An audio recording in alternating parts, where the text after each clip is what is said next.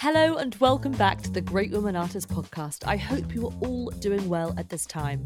I am so delighted to say that today we will be discussing the incredible British pop artist Pauline Boty. But before we start, I am so excited to reintroduce our sponsor for this series, the brilliant Alighieri Jewellery, a collection inspired by Dante Alighieri's Divine Comedy, with each piece corresponding to one of the poet's 100 poems. You can visit their wonderful work at www.alighieri.com alighieri.co.uk. And just for our listeners, they are offering a 10% discount across all products with the code TGWA at checkout. Each week, their founder, Rosh Mahtani, will be giving us an insight into Alighieri, and I hope you enjoy this episode. As of March the 4th, 2021, there have been reports of static in the Alighieri atmosphere. Strange forces seem to be at play. The static has begun to cause delays and miscommunications in our frequencies. In the hours after the first incident, our internal team began to investigate the root of the phenomenon. Later that day, a passerby stumbled across what we believe to be fragments from the Alighieri skies. These fragments are radiating unknown energies whose long term effects are unclear. Stay tuned to the Alighieri Instagram for live updates on what we think might be connected to the launch of the Autumn Winter 21 collection. Hello, everyone, and welcome to the Great Women Artists podcast with me, Katy Hessel. Some of you might know me from The Great Women Artists, an Instagram account I set up in October 2015, which celebrates female artists on a daily basis, ranging from young graduates to old masters.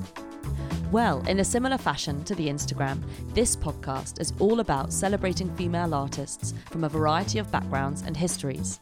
And I'm so excited to be interviewing artists on their career, or artists, writers, curators, or general art lovers on the woman artist who means most to them. What I want this podcast to do is celebrate female artists in all different capacities, so you, the listener, can gain a look into the greatest female artists working now or from art history.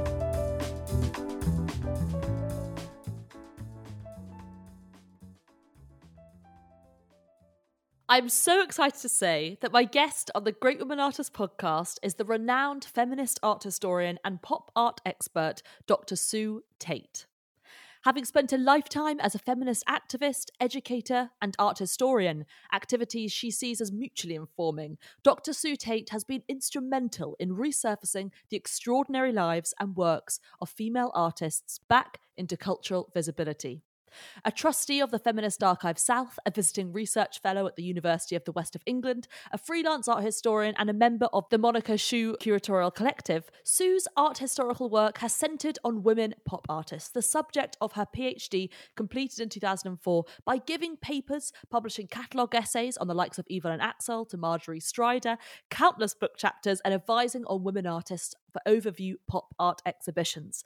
Most notably was her contribution to the groundbreaking and game changing exhibition Seductive Subversions Women Pop Artists 1958 to 68 that toured around America between 2009 to 10, as well as writing for the accompanying comprehensive book as thanks to her work in this book, no pop art curator could claim that they didn't know of the women artists who trailblazed the movement and rightly fought for their place in the story of art. But the reason why we are speaking with Sue today is because the predominant focus of her incredible career has been on Pauline Boty, the vivacious, electric, energizing pop art icon. Because without Sue's work, conducting important primary research starting in the early 90s when Boty was barely known.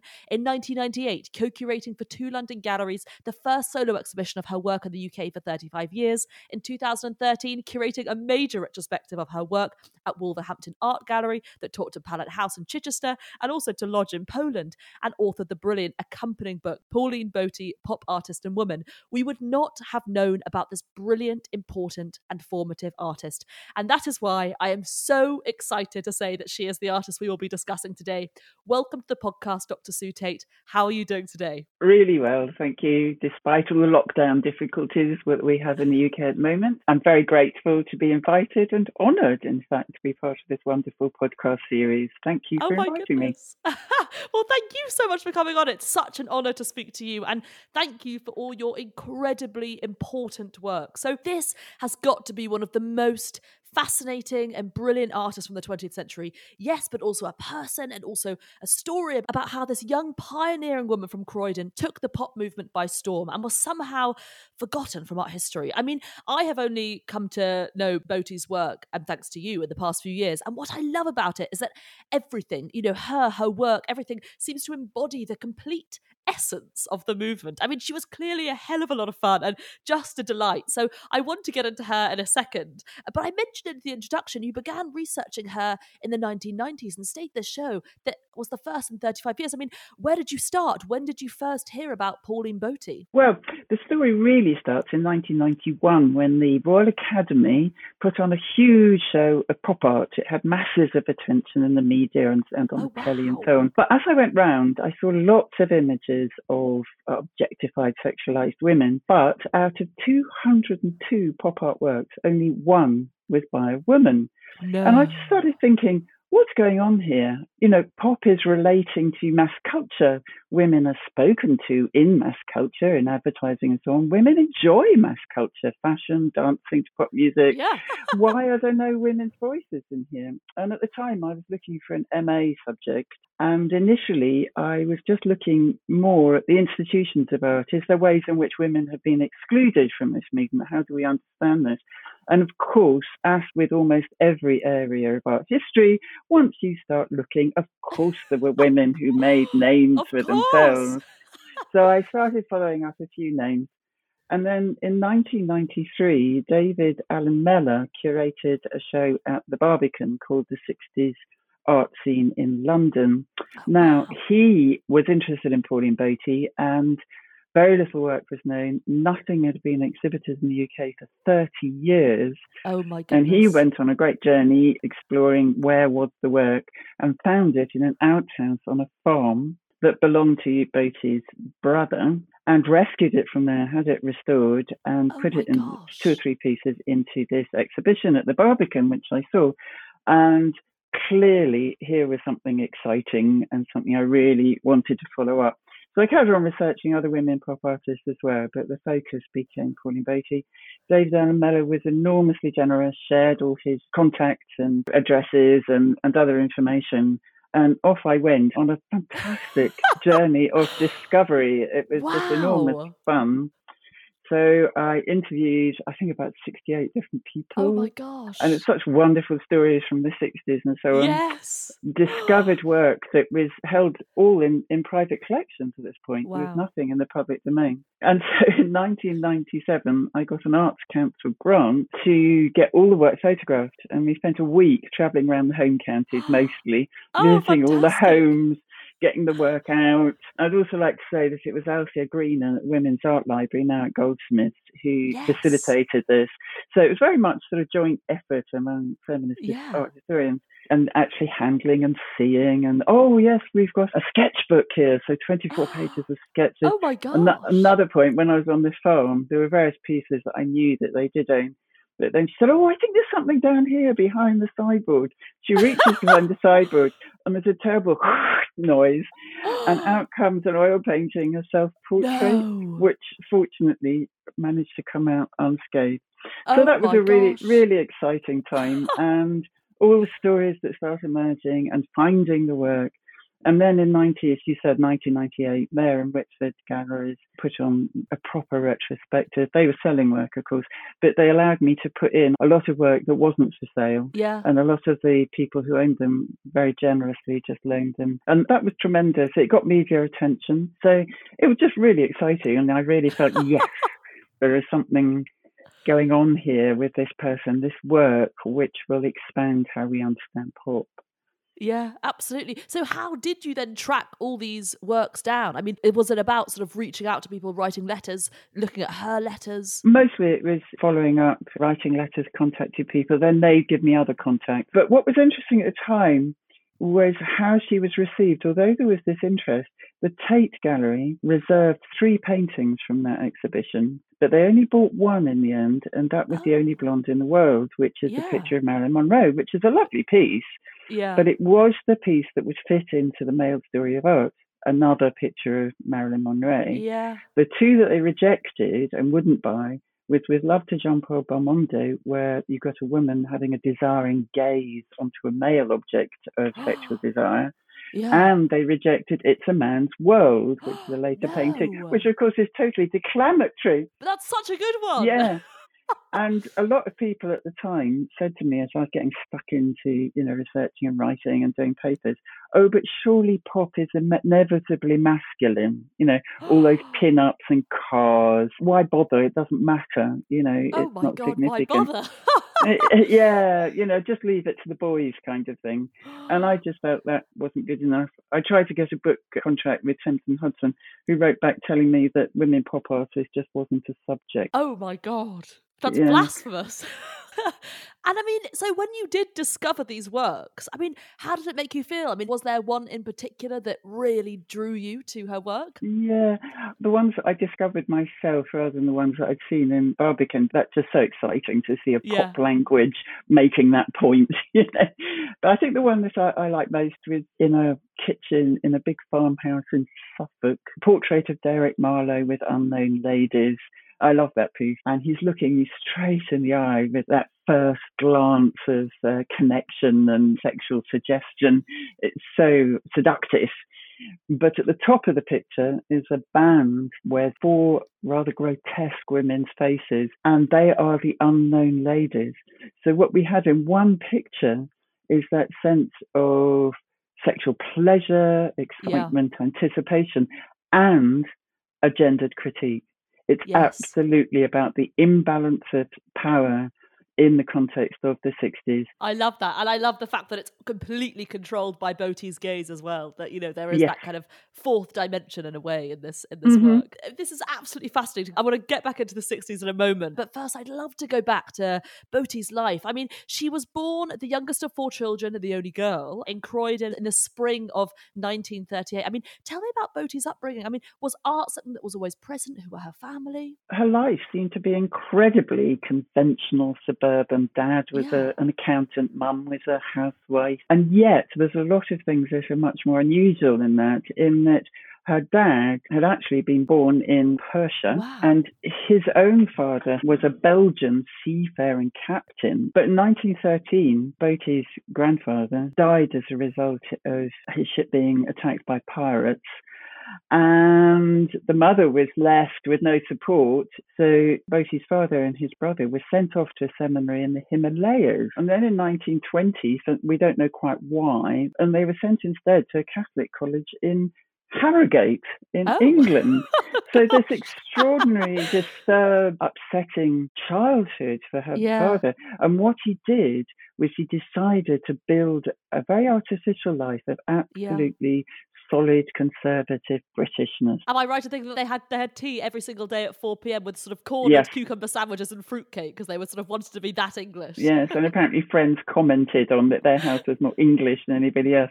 But I think everybody in the family was very aware that this was quite a construction, and I think it does feed Yes. into Boty's understanding of performativity, Yes. which of course is part of the sort of pop thing. Now, her mother, again, seems like just an ordinary housewife, but she had got a place at the Slade Art School, Oh my god. and her father wouldn't allow her to go. So that was a deep regret of hers. And of course, she did support Pauline in her ambition to go to art school. yeah. She was the youngest of four, an older brother, Arthur, and then twins, John and Albert. And even Arthur says that they were terrors. They would tease her to distraction. And she really had to stand up to them. And also, her father was a, quite a misogynist, tough man, and she had to stand up to him as well. And then when she was 11, her mum, Veronica, succumbed to tuberculosis, which at Oh the time was a terrifying disease. An aunt had died of tuberculosis oh, not that long before. And the family kind of went into chaos. The brothers found this very distressing when I interviewed them. But Yeah. Boty said in an interview with Nell Dunn that this was when she started grabbing her freedom. She just took freedom out of the chaos. And so she would go to parties and maybe stay out all night. And it was then that their Catholic upbringing just stopped, really. So I think her background was actually more unusual than the surface would appear, Yeah. but also very much very formative to the kind of person she could be. Yeah, I love that also as a sort of comparison with pop art as well. You know, all that kind of sort of seeps beneath the surface. It, you're almost kind of blinded by celebrities and the outset and the sort of cinematic screen, and then actually what lies beneath. There's, it's so rich, it's so deep. And I mean, so you know, in 1954, she went on to study at Wimbledon on a scholarship. What was this like? I mean, was her dad supportive of this? No, her dad didn't want her to go at all. Oh, and she had to fight tooth and nail to get permission to go. And in the end, I think he gave way because she was just a mere girl. It Yeah. didn't matter. She'd get married and settle down. Whereas her brother, he wouldn't allow her brother to go to art school and he had to join the accountancy firm. So it, it- interestingly, that in some ways, gender at that point benefited her route Yeah. into art school. But yeah, she got the scholarship to Wimbledon. Everywhere she was greeted, and all the interviews I did, so beautiful, so stunning, so gorgeous, so vivacious. She was known as the Wimbledon Bardot. She was a tall figure with a fabulous head of blonde hair, either in a ponytail or a thick plait over her shoulder. A, a glamorous figure, seen as witty and clever and sexy and outrageous, Oh, um, and also deeply serious. I mean, it's interesting. I did an interview with a fellow student who only knew her at Wimbledon and stressed how she would talk about how she wanted to be a serious artist, that she Yeah. had ambition, that the other girls were there just to get married, and she felt that women were badly treated and should do more, should achieve more. So, right from age 16, wow. she is already very clear about her Yeah. ambition and also about the inequality between men and women. And this is something else she got from her mum. Apparently, her mum used to use the phrase, it's a man's world, and shout at the radio in the privacy of her kitchen. So she wouldn't do it in front of dad. But yeah. so she was really serious. She was well read. She really knowledgeable about modernist art. She went to Yeah. Paris and visited things. Oh. She read Proust and Rimbaud, and later students at the Royal College of Art were amazed that she'd actually read Proust. You know, other people had it on the shelf, but she actually read I it. love this idea that she's this kind of leggy blonde, just kind of walking through the corridors, and these men just Yeah. dropping their feet. Yeah, absolutely. That's how they recorded it. But then the other thing that was interesting was that she was really lucky at Wimbledon, and you had to choose an area to go into. And fine art painting, although that's what she really wanted to do, was very staid, very Euston School, very brown painting. Okay. Okay. Whereas stained glass had this wonderful young tutor, Charles Carey, yeah. who taught stained glass, but in many ways he really helped her career. He was married to an artist, Jennifer Carey. He'd been trained by Germaine Richier. He had real respect for women as Yeah. artists, which was unbelievably rare. Interesting though, she was also bringing in iconography that was quite female. So there were manicured hands roses that became a dominant image of female sexuality for her, lace. So also making it quite feminine. Yeah. I mean, it, it's fascinating. I mean, I love stained glass as a medium. I mean, the NPG, the National Portrait Gallery here in London, has an absolutely beautiful work. It's called Portrait. And it's just, it's almost quite sort of pre Raphaelite or aesthetic movement like. Mm. Then also, there's something so modern and there's something so kind of defiant about her gaze. I urge everyone to look this up. And it's kind of pillared by these beautiful frames in a way. And it's such an interesting thing, you know, she had this kind of, I guess, unusual route. And also, you can see with stained glass, there is that kind of collage. But I mean, this was the RCA in, you know, late 50s and 60s. I mean, such an exciting time. Already, kind of pop in the UK had very much been brewing. There was this big exhibition called This Is Tomorrow, Whitechapel Gallery, that really kind of cemented the British movement. But I mean, at the RCA, I mean, who were her contemporaries? What was it like in the 50s there? So when she left Wimbledon, she, she was in fine fettle, very confident, very excited. But why she went into stained glass, she really wanted to go into painting. That was her desire. But it was really hard for anyone to get into the Royal College of Art, and painting had the highest kudos. And she was advised, and I got this from her brother and from others, not to try for painting because it would be too difficult for a mere girl. Now, that was the opinion. And so she went into stained glass to be sure of getting a place. But I did some digging onto the shaping of the college at the time. And in 58, when she applied for and then went to uh, the Royal College, 32 students graduated from painting. Only eight were women, but by the college's own standards, they clearly had to be better than the men because half of those eight women, four of them got first class degrees, wow. and only three out of the 24 men got firsts. So oh we can see gosh. that it really was harder by the college's own standards. You had to be first class material. So there she was in stained glass. She had very good contemporaries there, but it was quite separate from the other schools because it was before the main building had been built. It came later. And so they were all dotted around in those big houses uh, near the Albert Hall. Other contemporaries, though, in painting were Peter Blake, who'd been in, in the painting school, but the following year, Derek Boshier, David Hockney, Patrick Caulfield, Alan Jones all joined the Royal College of Art. She was friends with them. Yeah. But she was not at that central point where they were getting support for their work as they moved into pop. So they were getting support from people like Alloway, Richard Hamilton, that generation of the independent group who put together the This Is Tomorrow exhibition. They were getting that support.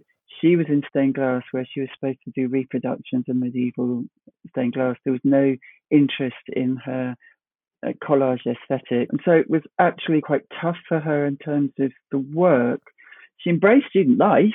She was so vivacious. People recall her wonderful laugh that would reverberate through the common room. She danced down the stage as Marilyn Monroe. She also sang Daddy Wouldn't Buy Me a Bauhaus with a really nice sort of play on high low culture. She was very active in the film club. So, from that point of view, she had a great time and she totally engaged but she was away from the heart of pop and she lost confidence yeah. in her artwork. She did carry on collaging and painting at home, but her boyfriend at the time, Jim Donovan, said that it was only when she had a gust of confidence yeah. that she would let him see anything. Wow. And we've got to remember that we're talking about actually institutional sexism. Yeah. That was the circumstance, but it was that nature of institutional sexism and stuck in stained glass was not good for her development as a pop artist. Yeah, am I right in thinking that actually the Royal College of Art, when it had its sort of architectural makeover, it didn't even include women's loos? That's right. Yeah, yeah, yeah. I mean, so she graduated in 1961. I mean, this was the kind of, you know, the cusp of the British art scene. I mean, when did pop really come to the fore in Britain and how was then she involved in pop? Because I'm, I'm right in thinking like her first group show was in 1961. It was titled Blake, Boty, Porter and Reeve at the AIA Gallery and was one of the first kind of British pop art shows. She was, she was right there at the centre. She was. Where pop really burst into public consciousness in London was in the Young Contemporaries exhibition yes. set up by the Royal College as a pathway for young students to get into careers. And in the years 60 to 62, it's where Boshier, Phillips, Jones, who were the main organisers, Hockney, Caulfield, and so on, were showing their work and they were supported by Lawrence Alloway and Richard Hamilton in shaping it to show a very male, virile, masculine style of, pop art. And it, there was great excitement, especially when it got to 62, lots in the media, private galleries getting interested. But what is interesting through those three years is that the women from the Royal College of Art were shown in the Young Contemporary show. Boty had work accepted in Young Contemporaries in 57, along with Bridget yeah. Riley, again oh, in 59. But then when it came to those pop years, the number of women diminished and diminished until in 1962, the top year, yeah. there were no women Royal College of Art students at all. Oh my god! And with wonderful irony, Peter Phillips exhibits a painting called Men Only. Bridget no. Bardot and Marilyn Monroe. Oh my god! so I mean, they must have submitted.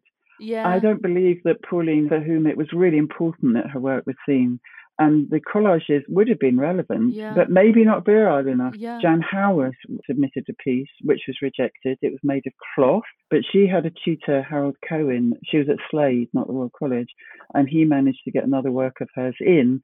And as she said, that was my road to fortune. Absolutely. But it was just must have been such an exciting time because I urge everyone listening, I mean, as well as looking up Boty's exceptional work, I mean, she as a person was just vivacious and electric and starred in this incredible film by Ken Russell called Pop Goes the Easel in 1962. And you can actually watch it if you're in the UK on BBC iPlayer. I mean, this alongside Peter Blake, Peter Phillips, and Derek Boshier, and this incredible film that kind of follows these four pop artists. And they are the essence of pop in every single way, the way that they analyze the world. And also, Boty totally steals the show as well. And she's so interested. And, you know, her outlook on life, she's literally pop. I mean, can you tell us about what Pop Goes the Easel was in 1962 and what did this mean for her career? It was part of a very highbrow arts program series by Huw Wheldon. And he invited Ken Russell to do this pop film, which actually annoyed an awful lot of people because it oh, showed oh, them sort of rushing through fairgrounds, going to wrestling matches. You know, it was all uh, a bit distasteful to the highbrow audience, but it was really, really innovative. And in it, she showed collages and abstracts, and her abstracts were responding to 30s musicals. So in that way, it was kind of mass culture. A large part of her place in, in the film was that she was acting out a terrifying nightmare. Also, she acted as Shirley Temple singing Good Ship Lollipop. But there she is as, as a sexual grown-up woman with top hat and tails. It's the whole combination of the, the work and the performance, but it didn't really hit the spot, if I'm honest, of pop art. She hadn't really found her full pop voice. And after that film was, was shown, she got a lot of acting work, Yes. whereas the men got a lot of exhibition offers. Oh, really? So it was problematic, Yeah. but it was filmed in January of 62. And during that year, it's so exciting. She found her pop voice. There's Yeah. no question. She was living in Addison Road, one of those big houses in Notting Hill Gate, which she shared a flat with Celia Birtwell, good Oh friend of gosh, David yes, yes, Hockney, yes. Who, who ended up uh, being a very famous textile designer. Boshier had a, a studio in the basement, and apparently he used to turn up every day and they would sit together, have coffee, and discuss politics. They were both quite left wing and political Yeah. more than the others, and life and art and everything else. I think she found a community at last where she could express her desire in terms of a painter. And she does produce distinctly female voice in Yeah. her pop work right from that point, from 62. A unique contribution. So, I mean, she has this incredible kind of distinct feminist voice. I mean, what was her contribution to the pop art that really kind of set her apart from her male counterparts? I think to sort of understand how significant it is, we need to know a little bit about the cultural place of pop itself. They wanted to shake off stuffy old modernist aesthetic, all serious and grey. Yes. and for them, there was this sort of exciting transgression in going down into mass culture. But mass culture was gendered female, the woman's world of adverts. yeah. But again, for the young men, they rather liked the thrill of going down among the women. But it was risky, and they weren't accepted at first by art historians and art commentators. In order to get serious attention and acceptance, detachment became a key requirement of pop. And the writer spoke about its formal qualities, line, colour, surface, and it was all to be very flat. Now, Po- Boty did entirely the opposite she identified with Marilyn Monroe. Yeah. She identified with Bridget Bardot. She wanted to give expression to the subjective experience of women in mass culture. So she talked about a nostalgia for now, yeah. the present day mythology of film stars and fans. But she also very much placed herself with the fans. She, she said, Our fears, hopes, frustrations, and dreams, we can pin them on the star who shows them to millions. And if we can do that, we're no longer alone. And she says, pop art colours those myths. And so you see it in works that she produced in the 62, 63, The Only Blonde in the World, which is Oh. now at the Tate Gallery. And there you see Marilyn Monroe shimmying across in a stills from Some Like It Hot. yeah. But each side of her are these big, colourful abstracts. But it's as though they've been split open and slid apart to give a glimpse through. So we're going yeah. into depth to see Marilyn. So there's a sense of taking us through into that desiring space of the femme and identifying with Marilyn. So The Only Blonde in the World was painted the year after Marilyn Monroe's death? Yeah, she started it before she died actually and finished oh, it afterwards. Oh. Yeah. The painting she did immediately after her death was called Colour Her Gone. Yeah. And in this case, the abstract panels on each side of the painting are grey and they're kind of seem to be more closing over an image of Marilyn where she's set against a wall of red roses. Again, that symbol of female sexual desire. Yeah. She has a red corsage.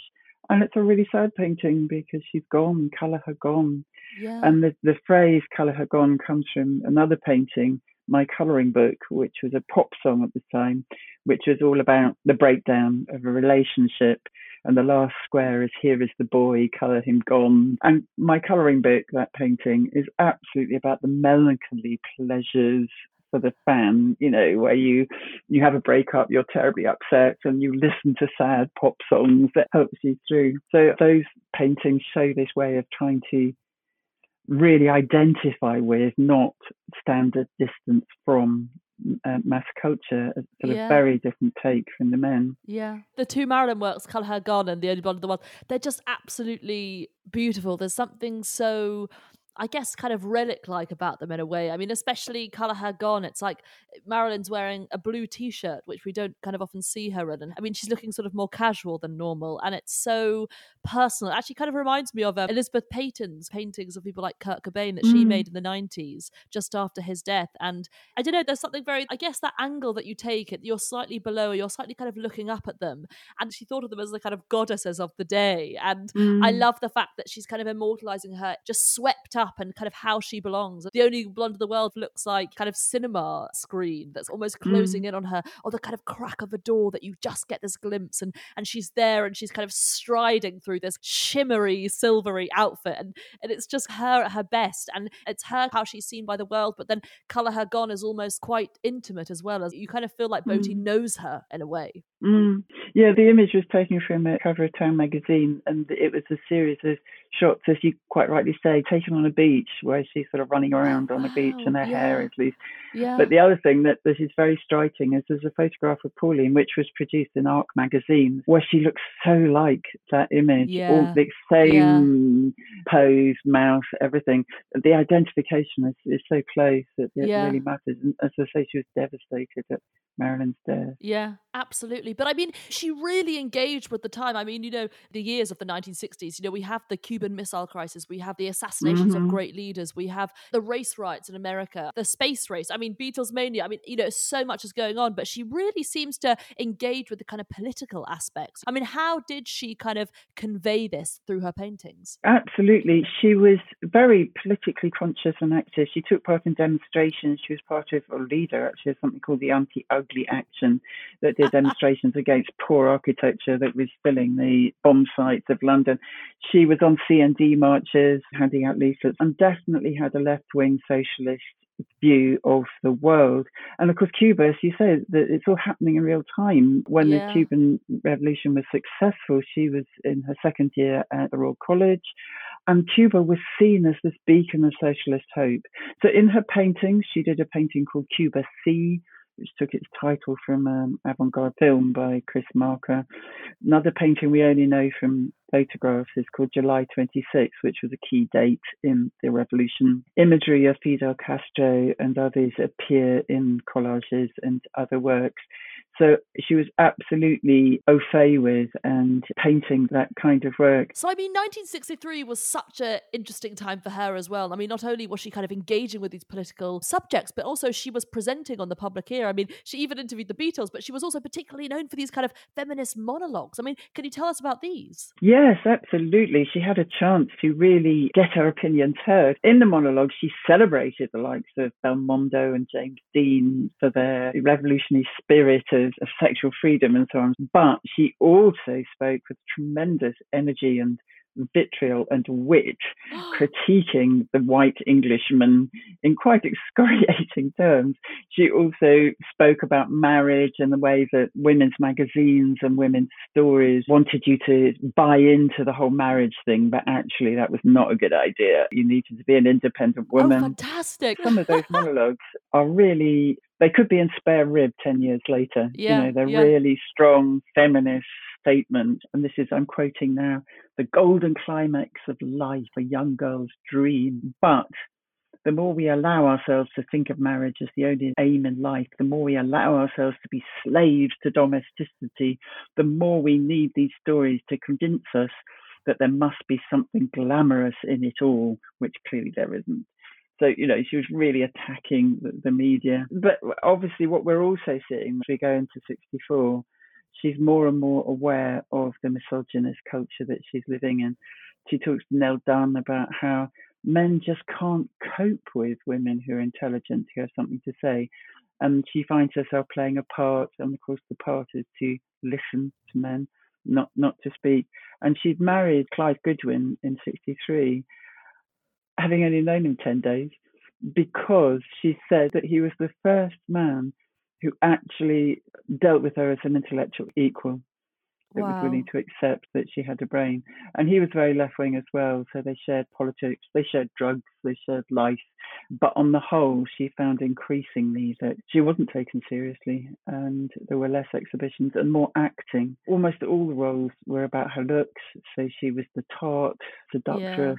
The prostitute, very trapped into those roles. And increasingly, she was worried that acting was taking her away from her real love, which was painting but this awareness grows gradually through 64 and is expressed in It's a Man's World. Yeah. No, it's it's such an incredible painting. It's kind of bulletin board really of all these different kind of cultural figures and it kind of embodies exactly what's happening in the 60s and the kind of range of mass media that pop artists are drawing from. And then the year later she creates It's a Man's World too, which is kind of like these uh, sort of pornographic images of women all collaged together, which is very I mean, obviously she's doing it as a sort of feminist statement, but this is very kind of ahead of her time in a way. I mean, what do people think of these works? Well, It's a Man's World 1 really shows such a lot about the iconography that Pop is drawing from. But it's interesting that it's her iconography as well. So we have Proust in there, the clever, Elvis Presley as the beautiful, the Beatles. We have Einstein and Lenin. But at the top, we have the palaces of male power with the B 42 bomber. And at the bottom, we have the assassination of Kennedy. So all these things roll together. But I do think it's quite gendered. She's celebrating the range of masculinity that she found interesting and exciting. But in that grid of images is her red rose of desire. But Oh, it's yes. trapped in a square. It's really Yeah. cramped and trapped Yeah. And you can see the, the clitoral bud at the center of the rose. But as I said, it's struggling to be seen. And then when you get to It's a Man's World 2, she takes imagery from both from the Life class and from soft porn magazines, girly mags. And I think she's making a comment on the way that women are represented in both high and low culture as bodies and as sexual for men. But I think it's a very, very powerful painting because when you look closer at it, the young woman is looking straight out at us with a very wistful look as if to say, What am I doing here? And the standing figure is woven into the representations of collage. I think saying something quite powerful about the way we are all as women woven into that imagery. We can't stand aside from it, how we see ourselves and how we are seen. So I think it's a very, very important painting. And then, I mean, she dies in the summer of 1966 when she's just 28 from cancer. One of the last works she created was Bum as well, which also just sort of shows off her incredible, it's like this kind of loud, fleshy surprise that we see on this stage. Uh, All of her works just seem so full of life and have this incredible attitude to the world and to comment on the world. And it's just tragic that she had to die so young. Yes, yes, indeed, it was. She fell pregnant in 65. A lump was discovered and she had cancer. She was offered an abortion so that she could have treatment, but she turned it down. Her sister in law, Bridget, thinks that it was because of her Catholic upbringing. Caroline Coon, interestingly, argues that the men and the people around her should have convinced her that she was important as an artist and she basically sacrificed her life for the child. And she died on the 1st of July in Royal Marsden Hospital. Yeah, but she painted Bum when she was very thin, very weak, and it was for Kenneth Tynan's very famous review called Oh Calcutta. And the idea was to have a series of paintings by Boty of different parts, erogenous parts of the female body that dancers would dance around and so on for the review. Um, but she only made bum, and it's so, as you say, it's so vivid with colours straight from the tube the bum appears in a proscenium arch. Again, this idea of performativity. And I don't know, I find it a very ambiguous painting because on one hand it's vivid, it's absolutely harsh with the zeitgeist, you know, right there with the happeningness of the 60s. At the same time, it's a rarefied body part, exposed, depersonalized. And I do wonder if there's a mixed message here as well, if it's both celebration and critique. Yeah. And so, I mean, she died in 1966, just less than five months after giving birth to her daughter. I mean, what happened here? Well, her daughter was brought up by her grandparents. And that's another sad story where she had a very sort of schizophrenic upbringing, really. With her grandparents, they wanted to be the Pauline that didn't go rogue by becoming part of this pop scene. And she was sent to a Catholic school and so on but she also spent time with her father in, in, central London, who was a revolutionary. And when she went off to school, he would they would leave a raised fist, you know, to each other. And then ah. tragically, he died as well. Oh my goodness, that's just so heartbreaking. But I wanted to ask, what do you think the legacy of Pauline Boty is? Well, I think one of the really important things, along of course with all the other women pop artists who were active and did make names at the time, is that they enrich pop. They expand its borders and they bring it beyond that very monocular male view. So it's a tremendous contribution to art history in the sense of expanding pop it. But I think also she has enormous relevance to now because by bringing together the intellectual, ambitious artist with the sexual woman and refusing to have those two divided, I feel it speaks very much to a current generation who are trying to negotiate an ever more media saturated and pornified culture. And what she's saying is that we can both occupy that sexual position as serious artists and celebrate mass culture whilst also critiquing it. So I really value, and I think it's an important legacy that she reaches across generations of women to speak to now. And also that as a collagist, she forms a wonderful continuity from Hannah Höch at the beginning of the century to uh, Sarah Lucas and other artists, Stella Vinus, a painter, who are all dealing with this image of the young woman and how do we deal with that. It's a wonderful story that we can pull out a different female history, a female story, a female legacy. Absolutely. And what do you think she's taught you? Oh, gosh, I think exactly that, actually. I think for me, it's been quite a journey following yeah. her through this. And I think initially I was worried when she had herself photographed naked with her work and so on. I thought, oh, it's risky, you shouldn't be doing that. And then gradually I got to see that what she was actually doing was saying, no, it's okay. We can be both sexual and intellectual, as men have always been, especially male artists. Yeah. And to give ourselves permission to be complete humans, not yeah. divided in that way, yeah. either the sexual woman or the intellectual person to reunite those. And I think that's an important message for now. And it certainly is something that I've learned. Absolutely. Well, Sue, thank you so much for this incredible, incredible insight to her career. I mean, you've just done the most marvelous job, just, you know, reclaiming her, resurfacing her, and putting her out into the history of art. And you know, I think more than most artists in the 20th century, she speaks to an audience now that is ready for her work and, you know, is ready to sort of put it in the light that it deserves to be. But as this is the Great Women Artists podcast, we always do ask our guests mm-hmm. if you ever had the opportunity to meet Pauline, would there be anything that you would have said to her? Yes. I think what I do want to say to her is she struggled with depression the last years of her life and she wasn't sure if she was doing the right thing. And I would like her to know that after a 30 year gap when her work wasn't seen, she is now absolutely back in visibility and is saying important things that we need to hear now, and that she is making a tremendous contribution to our culture today. And I'd really like her to know that. oh, well, Sue, thank you so much for coming on the podcast today. It's been a real pleasure and an honour. Um, thank you very much for inviting me. Thank you all so much for listening to the 55th episode of the Great Women Artists podcast with the brilliant Sue Tate on the extraordinary Pauline Boty. I am just in awe at Boty's work, life, and story. I mean, wouldn't this be such a fantastic film?